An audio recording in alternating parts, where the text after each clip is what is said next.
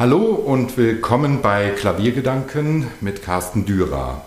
Und zum zweiten Mal, seitdem es diesen Podcast gibt, habe ich einen Gast eingeladen. Das ist Bettina Schimmer. Hallo. Hallo, freut mich. Seit 2008 haben Sie eine eigene Agentur, haben vorher schon in dem Feld gearbeitet für sogenannte Public Relation, also eine PR-Agentur spezialisiert auf klassische Künstler. Richtig? Genau, direkt von Anfang an auf äh, Künstler im Bereich klassische Musik. Mhm. Ähm, was wir heute, heute wollen wir so einige Themen besprechen. äh, als erstes würde mich interessieren, äh, auf der anderen Seite des Schreibtisches, äh, als Chefredakteur von einem Klaviermagazin, äh, da befinde ich mich ja, habe ich den Eindruck, äh, dass es mittlerweile gerade in Deutschland unfassbar viele PR-Agenturen für gerade klassische Musik gibt viel mehr als das, weiß ich, in europäischen, äh, anderen europäischen Ländern. Mhm. Ähm, äh, wie kommt das eigentlich? Da bin ich mir gar nicht so sicher. Also ich kenne natürlich auch PR-Agenturen in anderen Ländern, vor allem im jetzt nicht EU-Land, nicht mehr EU-Land äh, Großbritannien. Ähm, da haben wir auch eine Partneragentur. Von daher bin ich mir da gar nicht so sicher. Es gibt äh, viele PR-Agenturen in Deutschland im Bereich klassische Musik, Sie lernen natürlich ähm, viele davon kennen, viele von den Kollegen und Kolleginnen, weil äh, die Themen vorschlagen und direkt an die Redaktion, Chefredaktion sich wenden und weniger vielleicht äh, Agenten aus dem Bereich Management. Von daher ähm, bin ich mir da gar nicht so sicher. Es gibt vielmehr so ein, ein Frau, ein Mann Agenturen im Ausland, in Frankreich, ja. Spanien kenne ich da einige. Ja. Und hier durchaus auch größere. Ich habe das beobachtet, in England gibt es mittlerweile auch so eine Art Zusammenschluss. Es gibt natürlich PR-Agenturen im Bereich Schauspiel, Film, ja. die sich den Bereich klassische Musik mit einverleibt haben, zum Beispiel. Ich glaube, Premier heißen die in London, die das vor einigen Jahren gemacht haben. Aber nicht so spezialisiert. Also ich meine, genau. die meisten, ich sage jetzt einfach mal mhm. gefühlt, ja. Die meisten PR-Agenturen in Deutschland für klassische Musik sind in den letzten 20 Jahren entstanden. Das ist richtig, wir ja auch. Und äh, ich hatte das beobachtet, ich kannte natürlich schon einige, eine andere in Köln, einige in Berlin, München gab es Kolleginnen und habe mir das sehr genau überlegt, ob das überhaupt umsetzbar ist jetzt für mich, die ich erstmal nur als Einzelfrau auch angefangen habe, ob ich dann quasi davon würde leben können und habe mir gedacht, ja, doch, das müsste gehen. Äh, der Bedarf ist auf jeden Fall da. Ich bin ja auch, bevor ich es gegründet habe, angesprochen worden ob ich sowas nicht zusätzlich privat für Musiker machen möchte. Sonst wäre ich selber gar nicht drauf gekommen. Also, Aber das gibt es ja immer. Ne? Mhm. Also ja. ich bin früher angesprochen worden, ob ich nicht eine Künstleragentur gründen ja. will, weil ich mal eine Künstlerin gemanagt habe mhm. und äh, dann kamen auf einmal andere mhm. Künstler an und sagten, ja mach das doch, mach das doch. Klar, von Künstlerseite, die die erwarten ja auch immer sehr viel. Mhm. Äh, gibt es den Wunsch natürlich. Ja. Äh, äh, ich habe einfach nur den Eindruck, dass es mittlerweile, äh, natürlich haben Sie recht, dass äh, ich mehr von PR-Agenturen als von Künstleragenturen angesprochen werde obwohl viele ja zusammenarbeiten. Ne? Also äh, es ist nicht ganz so, auch Künstleragenturen kommen auf, auf Redakteure zu. Absolut. Ja. Ähm, äh, aber gefühlt hat man schon den Eindruck, es gibt mittlerweile fast mehr PR-Agenturen als Künstleragenturen. Also das, äh, das kann durchaus sein. Ich habe das witzigerweise sogar jetzt in dem Corona-Jahr gemerkt. Wir haben unfassbar viele Anfragen. Ja. Anfragen von Künstlern, die eben noch kein Management haben, sehr junge Künstler, die den Eindruck äh, haben, wenn sie das jetzt nicht machen, nicht investieren in diesen Bereich, kriegen sie gar nicht erst ein Management und können gar nicht richtig in den Markt einsteigen. Aus unserer Sicht ist es immer besser, wenn beides da ist. Ne? Und wenn man von äh, zwei Seiten, von Managementseite und von äh, Medienseite einen äh, Musiker äh, betreuen kann. Und das äh, habe ich tatsächlich ähm, auch beobachtet, vor allem im letzten Jahr. Wir haben da auch einiges abgesagt weil dann die Hoff Hoffnungen geschürt werden, die so nicht umsetzbar sind. Und das wäre schade, also von Seiten der jungen Künstler. Ja, ja. ja, ja. also äh, die Frage ist natürlich, ist es tatsächlich so, mhm. dass derjenige, der in den Medien präsent ist, äh, dann tatsächlich auch darüber mhm. im Prinzip Konzerte generieren kann? Ähm, um dann bei einer Agentur überhaupt landen zu können, da ist ja mhm. das Teufelsrad. Ne? Ohne genau.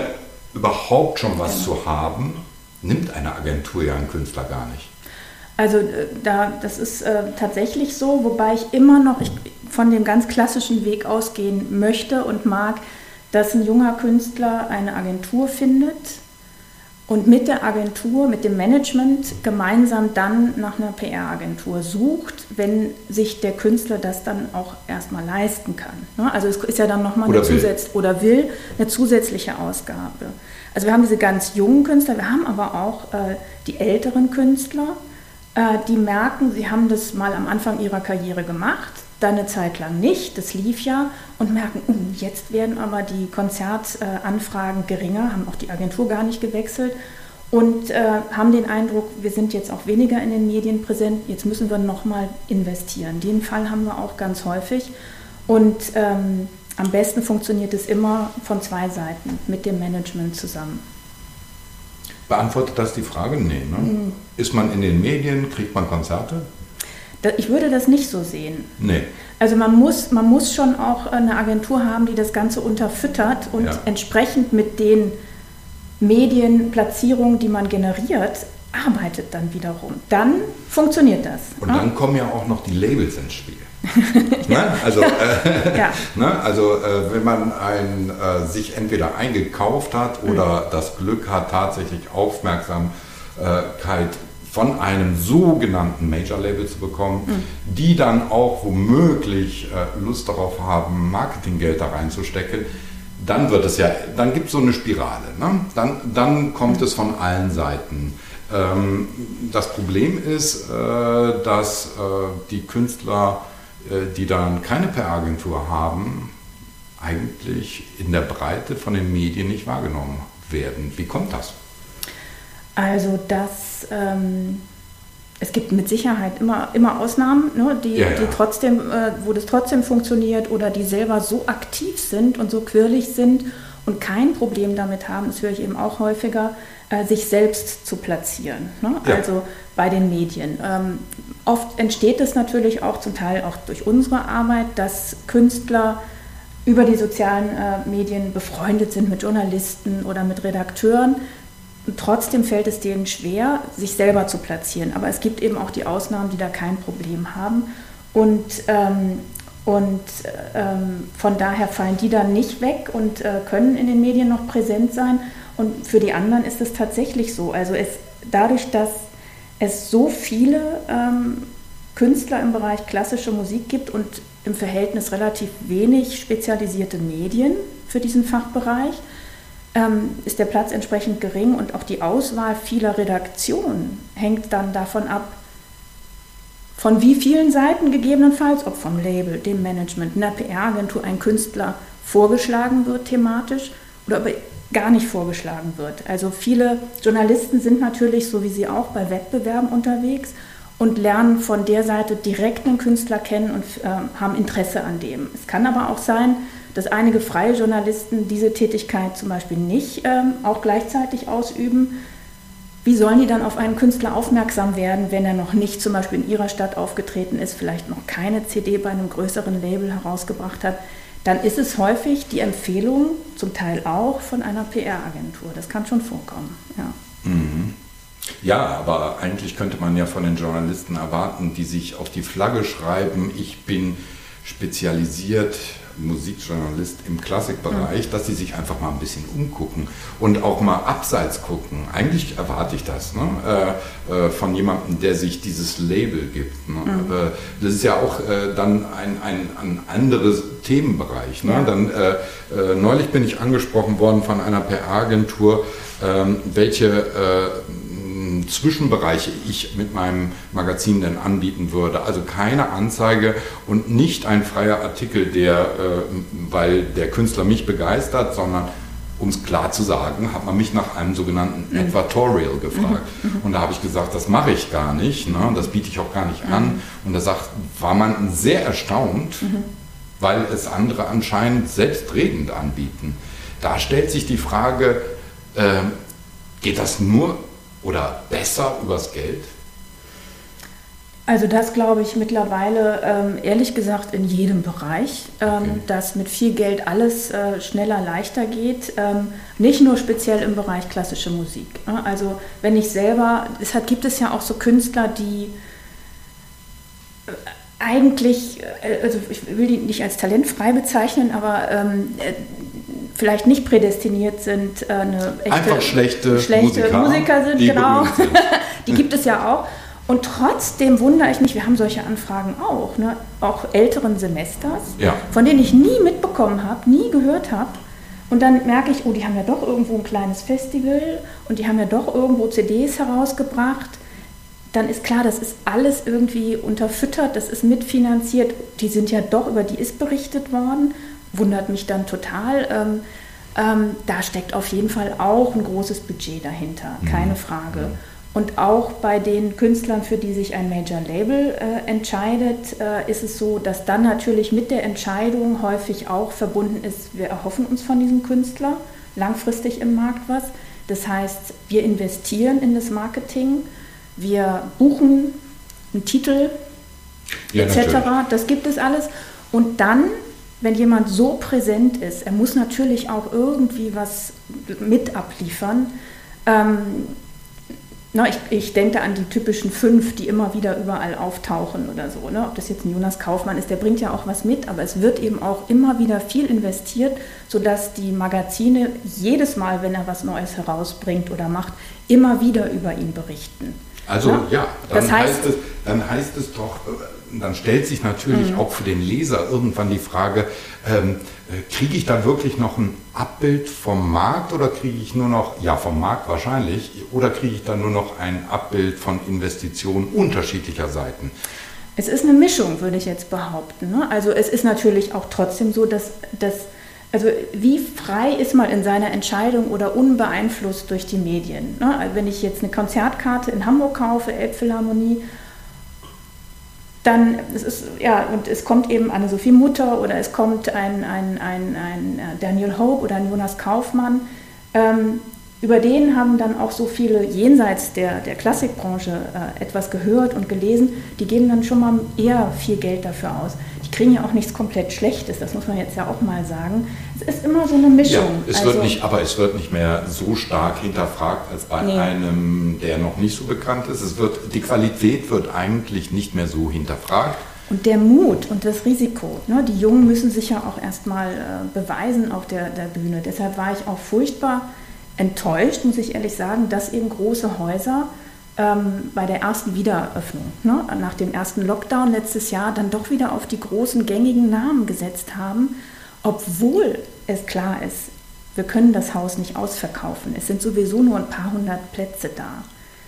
Aus lauter Angst, dass sonst keiner kommt. Ich hätte gedacht, das wäre der Zeitpunkt, um mal in jüngere, noch nicht so etablierte Künstler zu investieren, weil eben um noch nicht so ähm, das Publikum noch gar nicht so in der Menge zurückkommen kann. Das hätte man mal ausprobieren können. Ne? Ja, aber äh, um es ganz klar zu sagen, da sind wir äh, doch mal ganz ehrlich. Mhm. Äh, ähm, wie gesagt, der Klassikmarkt ist mittlerweile äh, extrem äh, Geld geritten ähm, und mit äh, auch unglaublich viel meiner Meinung nach Unkenntnis und äh, Angst. Ne? Ja. Also das heißt, es gibt dieses wunderbare Netzwerk. Ne? Es gibt dieses Netzwerk zwischen Künstleragenturen, Labels und Veranstaltern mhm. plus einer gewissen Anzahl von Medien. Mhm. So, und dann äh, stellt sich natürlich irgendwann die Frage, äh, äh das wäre auch noch ein Thema, auch im Vergleich mit dem europäischen Ausland vielleicht.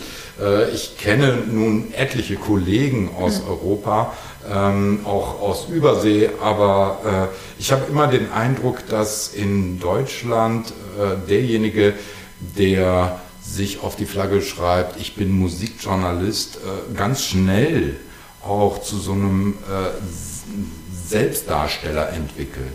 So eine gewisse Arroganz vor sich herträgt, wenn er dann mal für die Zeit schreibt. Auch wenn es nicht regelmäßig ist, auch wenn er da nicht angestellt ist. Aber wenn er da mal schreibt, dann ist er wer. Mhm. Und, und das, äh, das spiegelt sich nicht unbedingt mit Hintergrund, Ahnung und Wissen wieder.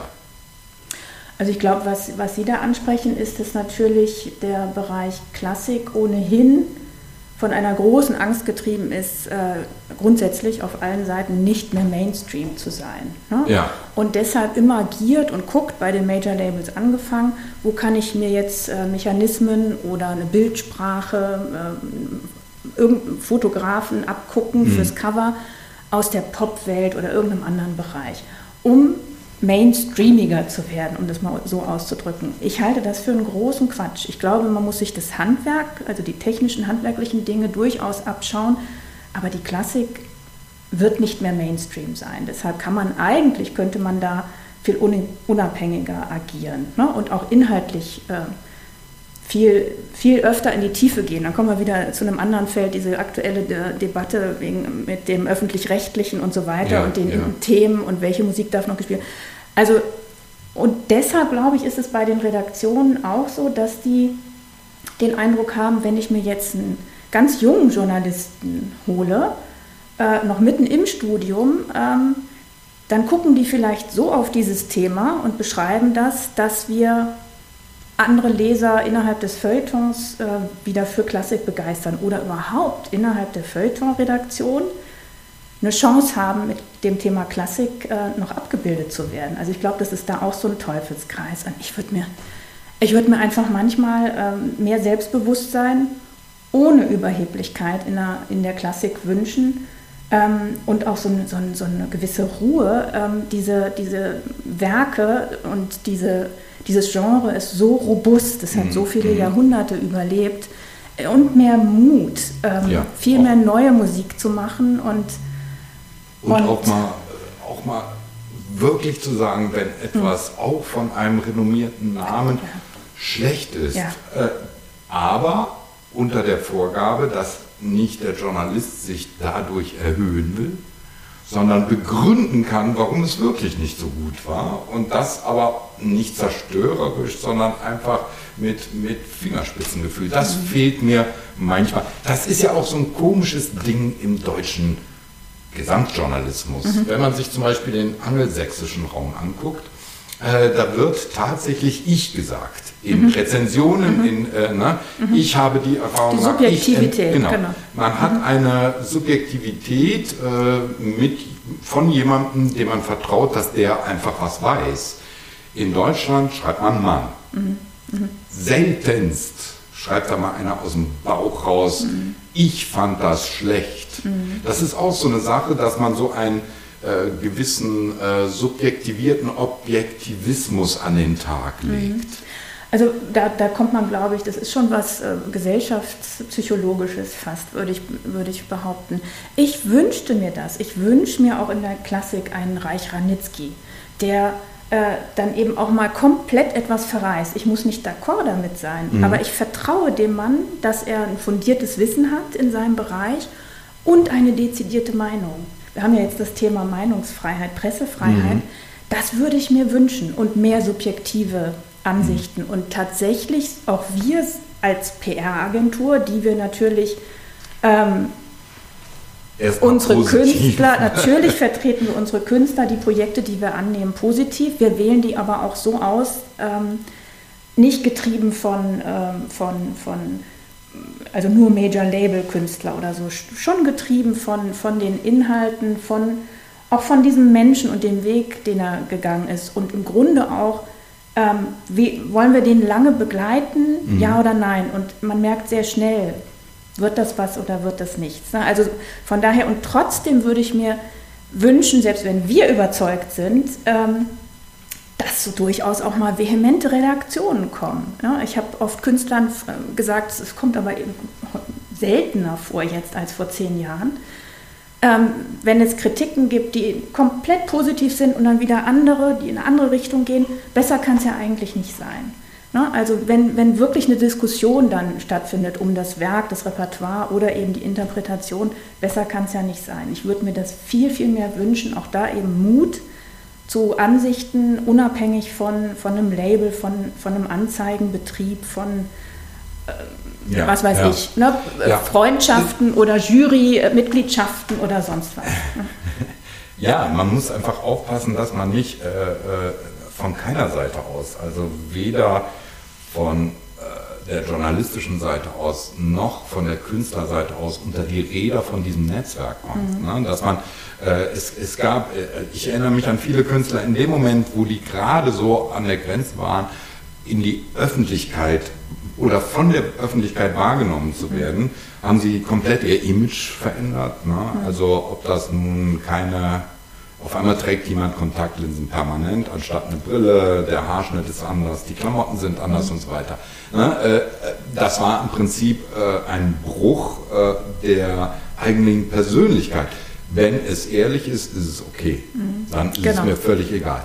Aber nur um dem Markt zu gefallen, mhm. das ist halt mhm. ein Problem. Und, und das gibt es halt auch im Musikjournalismus. Man, man äh, will einfach auch, es gibt ja immer noch äh, im, Musikjournalismus, weil sie äh, Marcel Reich-Ranitzky für die Literatur, mhm.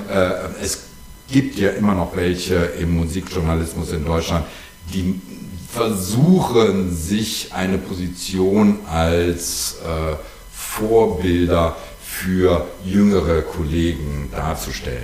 Lustig finde ich Begriffe wie Cello-Papst oder Stimmenpapst. Da kommt man dann gleich mit der katholischen Kirche, dem Oberhaupt sozusagen. Ne? Solche Begriffe gibt es ja in unserer Es gab Branche. ja mal einen Klavierpapst. genau. Äh, Joachim Kaiser. Aber das ist schon auch interessant, ne? dass es dann immer gleich, eben katholisches Oberhaupt äh, kann gar nicht angetastet werden. So, ne? ja. Unfehlbar. Ja.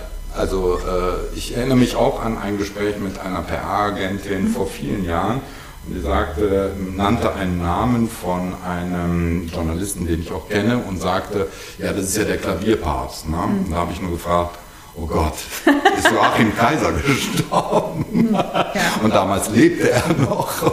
Und da habe ich gesagt, naja, dann kann er höchstens Bischof sein. Also solche Labels zu vergeben, äh, genauso wie mhm. dieses extrem enervierende und totgerittene Label Star. Hm. Ja, ja. Jeder, der ein, ein, ja. wenigstens zwei gute Kritiken und zwei CDs hat, ist ein Star. Ja, da gibt es noch mehr, da, da, unendlich, unendlich ja, ja. die Attribute aufzählen, äh, die furchtbar langweilig sind und die dann aber immer wieder auftauchen und oft, das ist auch ein langwieriger Weg. Ähm, wir betreuen ja wirklich auch ganz bewusst und durch Corona noch bewusster junge Künstler. Mhm. Ähm, und zum Teil schreiben die dann selber ihre Biografien und man merkt, ja, die gucken dann natürlich links ja. und rechts und dann bauen sie dieselben Floskeln mit ein. Ja. Das ist ein langer Prozess. Mhm. Genauso wie es bei manchen ein langer Prozess ist, ähm, was Fotografie angeht, also mhm. die Fotokünstler, mit denen man arbeitet, oder eben auch sowas wie Konzertkleidung, wobei wir immer äh, den Ansatz vertreten, wir begleiten jemanden. Ich will niemandem etwas überstülpen. Wenn das nicht von, von, von der Person selbst kommt, ne, ähm, oder irgendwie, also, also dann etwas befördern und irgendwie Mut zu sprechen. Wir hatten eine junge Geigerin äh, aus Holland, haben wir mal betreut, die war so am Rätseln, ach Kleider trage ich eigentlich nicht so gerne, lieber mal einen Hosenanzug, soll ich, soll ich nicht. Mhm. Sowas mhm. befördern wir dann. Also mhm. Mut zu sprechen, zeig es doch mal, zieh das doch mal an, schick uns mal ein Foto. Auf jeden Fall, geh den Weg. Mhm. Aber der, also der Impetus kommt dann von dem Künstler, von der Musikerin in diesem Fall selbst. Das ist mir wichtig. Und äh, bei den Texten ähm, ist es ein langer Weg. Aber da gibt es eben auch ältere äh, Künstler, Beispiele, die dann auch meinen, ich, bin, ich kann noch immer am besten meine Biografie schreiben und dann entstehen ganz merkwürdige Dinge. Das, ja. Also das ähm, ja. ja. ist ein langer, ja, noch ein weites es, Feld. Es gibt, es gibt Leute, die äh, Ende äh, ihrer 50er Jahre sind, in deren Biografie immer noch drin steht, äh, äh, einer der ähm, bedeutendsten Künstler der jüngeren Generation. Genau. Ne? Wo man sich fragt, okay, äh, das ist ja nochmal ein anderes Thema, dass es eine bestimmte Generation gibt, äh, die eher Probleme hat, auch in den Medien aufzutauchen, weil es ja eher die weisen Älteren sind oder die etwas Jüngeren, wobei die Jüngeren dann meistens älter werden und trotzdem noch jung für die meisten bleiben. Das ist schon sehr schräg. Ja, es ist ein, ein weites Thema. Äh, ich, ich äh, äh, frage mich nur, ähm, wie man dieses Netz, dieses äh, dicht gewobene Netz durchbrechen kann, um ehrlich bei sich selbst mhm. zu bleiben äh, und, und trotzdem, wir arbeiten alle in diesem Feld und wollen auch alle davon leben äh, ohne äh, so ein äh, Widersacher zu werden, dass alle sagen, mit dem wollen wir gar nichts mehr zu tun haben. Mhm. Ja, es ist, es ist halt schwierig. Ne? Es ist eine Gratwanderung. Es ist eine Gratwanderung, es geht uns auch so. Wir haben wenig Major-Label-Künstler und auch insgesamt in, meine ganze Laufbahn jetzt als äh, freiberufliche PR Agentin, das klingt auch immer schön, ja, ja. ähm, ähm, hindurch wenig eigentlich mit den Major Labels zu tun gehabt und ehrlich gesagt, ähm, also die einzelnen Mitarbeiter wunderbar, ich, aber ich fühle mich fast wohler mit den kleinen, nicht ganz so mächtigen und bedeutenden Labels, ähm, wobei auch die natürlich auch da kann sich ein Künstler einkaufen etc. pp. Ne? Aber muss mit, es oft. Genau, mit dem, ja. man ist gezwungen, äh, Marketingbudget unabhängiger zu arbeiten, ne? mhm. wenn man dann so einen Künstler betreut. Und das war eigentlich, habe ich das auch immer als Ansporn und Herausforderung empfunden. Ähm, und trotzdem versuchen wir, auch gerade jetzt wieder durch Corona, haben wir gemerkt, dass es den, äh, den äh, Magazinen, den Medien natürlich auch schlechter geht. Äh, viele bei vielen sind die Anzeigen einfach enorm eingebrochen oder komplett weggefallen. Ähm, ein Konzertmagazin ja. hat natürlich arge Probleme ähm, und versuchen natürlich trotzdem auch da dann zumindest ein Online-Budget irgendwas ähm, ähm, zustande zu bringen, ob jetzt von Label, Vertrieb, ob der ja, Künstler noch was also, beisteuert, so minimal, um einfach diesen Markt am Laufen zu halten durch diese wirklich harte Zeit. Das darf man nicht vergessen. Ne? Ja, wirklich, das brauchen Sie mir nicht sagen. Nee, ich, genau. spüre selbst nur, dass ich das Problem habe oder den Vorteil. Mhm. Ähm, ich, habe, ich spüre am meisten im Einzelhandel Abverkauf. Mhm weil es einfach keinen Verkehr am Bahnhofsbuchhandel genau. oder sonst wie gibt. Genau. Natürlich haben einige Firmen ihre Anzeigenbudgets äh, runtergefahren. Mhm. Äh, das Gute ist, äh, ich bin nicht äh, abhängig alleine von Anzeigen, was ja mittlerweile eigentlich bei vielen Fachmedien ein, ähm, ein Geschäftsmodell geworden ist. Ne? Ich biete meinem Leser äh, angeblich etwas Unabhängiges kostenfrei. Ähm, und im Endeffekt muss alles bezahlt sein. Mhm. Sonst geht das ja gar ja, nicht. Das ne? ist aber wie mit den Wochenzeitungen. Ich erinnere mich, ja. die habe ich dann sogar schon während meiner Schulzeit ausgetragen. Ja. Hallo, Hallo Rendsburg oder so hieß das. Das waren ja komplett, da fing das an mit diesen komplett Anzeigen äh, mhm. äh, finanzierten Wochenblättern in, auch in Kleinststädten. Ne? Mhm. Ähm, das, äh, das ist richtig. Ja. Aber also wie gesagt, äh, das war immer auch Ansporn für uns, inhaltlich sich dann mit diesen Künstlern, den Programmen und Projekten auseinanderzusetzen. Und ich war da eigentlich immer ganz froh drum, weil ich immer ge gedacht habe, ich muss wenn ich mit einem Künstler zusammenarbeite oder wenn ich etwas betreuen möchte, muss ich etwas finden, was ich inhaltlich gut und spannend finde. Ja, und auch an diesen Menschen möglichst. Vor allem, wenn man sich entscheidet, mit jemandem langfristig zusammenzuarbeiten. Mhm. Wie zum Beispiel Antje Weithas mhm. ja, oder jetzt auch der Fabian Müller oder Simon Hüffele, dass man dann sich diesen Menschen so ein bisschen in Gänze anschaut. Ähm, und ähm, dann ist es mir egal, für welches Label äh, ja. jemand einspielt oder ob er jetzt bei einer riesigen englischen Agentur ist, ist mir fast lieber, wenn, wenn nicht. Und ich kann dann mit einem, mit einem Partner, dem es genauso geht, bei auf Künstlermanagement-Seite zusammenarbeiten, um zu gucken, dass man so jemanden im Markt irgendwie trotz allem etabliert. Und ich glaube auch, ehrlich gesagt, ich glaub, will auch immer noch an Qualität und Güte glauben und dass sich sowas zusätzlich zu diesen Budget-Marketing getriebenen Modellen trotzdem auch etabliert. Also das. Daran glaube ich auch. Genau. Und äh, äh, am Ende des Tages äh, zitiere ich einen uralten Freund von mir, der äh, in Amerika lebt und mit dem ich irgendwann mal vor einer Messe äh, schön draußen saß und er sagte zu mir, weißt du, ich habe eigentlich gar keinen Bock auf diesen ganzen Scheiß. Mhm. Eigentlich will ich nur Spaß haben. Mhm. Und genau darum geht's. Wir wollen bei unserer Arbeit noch so viel Spaß haben und das bedeutet ja, an bestimmte Dinge einfach, äh, für bestimmte Dinge zu brennen, an bestimmte Dinge zu glauben und sich damit im Prinzip ein bisschen aus diesem verfilzten Netzwerk rauszuziehen.